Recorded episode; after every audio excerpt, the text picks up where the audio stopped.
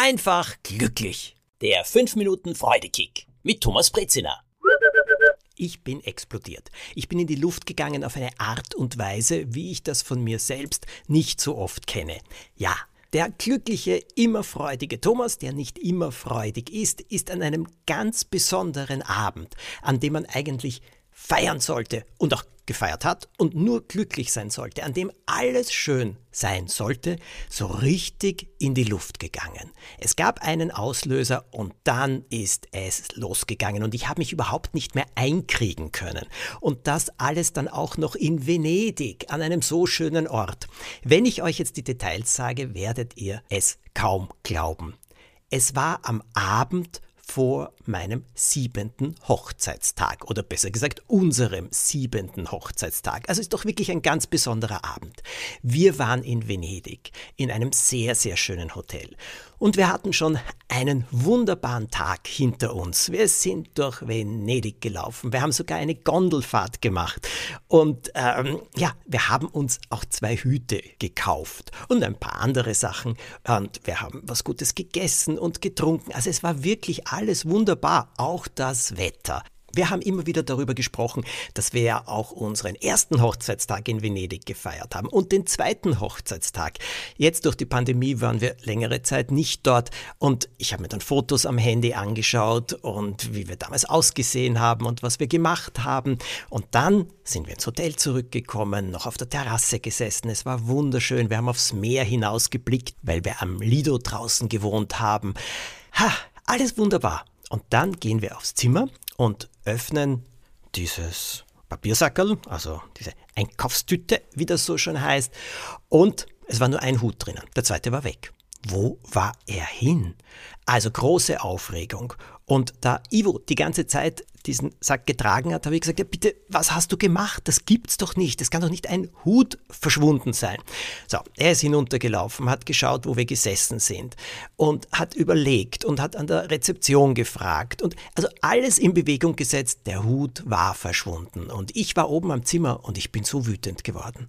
Ihr könnt euch das nicht vorstellen. In mir ist wirklich ein Zorn aufgestiegen. So unter dem Motto, das darf doch nicht alles wahr sein und, und äh, wieso und mir darf das nicht passieren und ich war wütend auf ihn. Und er kam dann und hat meinen Zorn gesehen und ich habe ihn auch wirklich sehr schwer zurückhalten können und er hat gesagt, Thomas, können wir das bitte jetzt wie erwachsene Menschen regeln? Und ich habe gesagt, nein, wieso, wie kannst du das verlieren? Und so weiter. So ging das die ganze Zeit. Wir sind dann schlafen gegangen und nicht wirklich ganz ausgesöhnt, was auch sehr, sehr untypisch ist und was ich eigentlich gar nicht mag. Und in der Nacht bin ich dann aufgewacht und da ist mir dann wieder dieser Hut eingefallen. Aber irgendwie hat mir alles schon sehr, sehr leid getan. Und als wir dann aufgewacht sind, haben wir uns einen schönen Hochzeitstag gewünscht und ich habe mich dann auch entschuldigt und gesagt, mir tut das wirklich sehr leid. Ich weiß es nicht, aber irgendetwas ist in mir explodiert. Ich kann es nicht genau benennen. Es hat mit dem Hut zu tun gehabt mit dem Verlust dieses Hutes. Wir haben dann einen sehr, sehr schönen Tag verbracht und ja, und ich habe dann noch einen Hut gekauft. Gut, war ein bisschen ein teurer Spaß, aber trotzdem, wir hatten unsere Hüte wieder, wir haben ein Foto gemacht. Es war gut, es ist uns wirklich gut gegangen und wir haben uns gefreut und haben auch gefeiert und wir sind auch sehr, sehr glücklich, dass wir zusammen sind. Also, was war's? Und jetzt sage ich euch eins. Wie ich erfahren habe von einem sehr klugen Freund, der sich einfach mit der menschlichen Psyche, mit dem, was da in uns abgeht, sehr gut auskennt, als der mir eine Erklärung geliefert hat, habe ich einen Freudekick bekommen, weil ich plötzlich mh, mm, ein bisschen mehr verstanden habe, wie die Dinge in mir ablaufen. Er hat zu mir gesagt, du Thomas, sag einmal, als du dir die Fotos angeschaut hast von den anderen Hochzeitstagen, als du zurückgedacht hast, ist dir da plötzlich vorgekommen, dass die Zeit so schnell vergeht?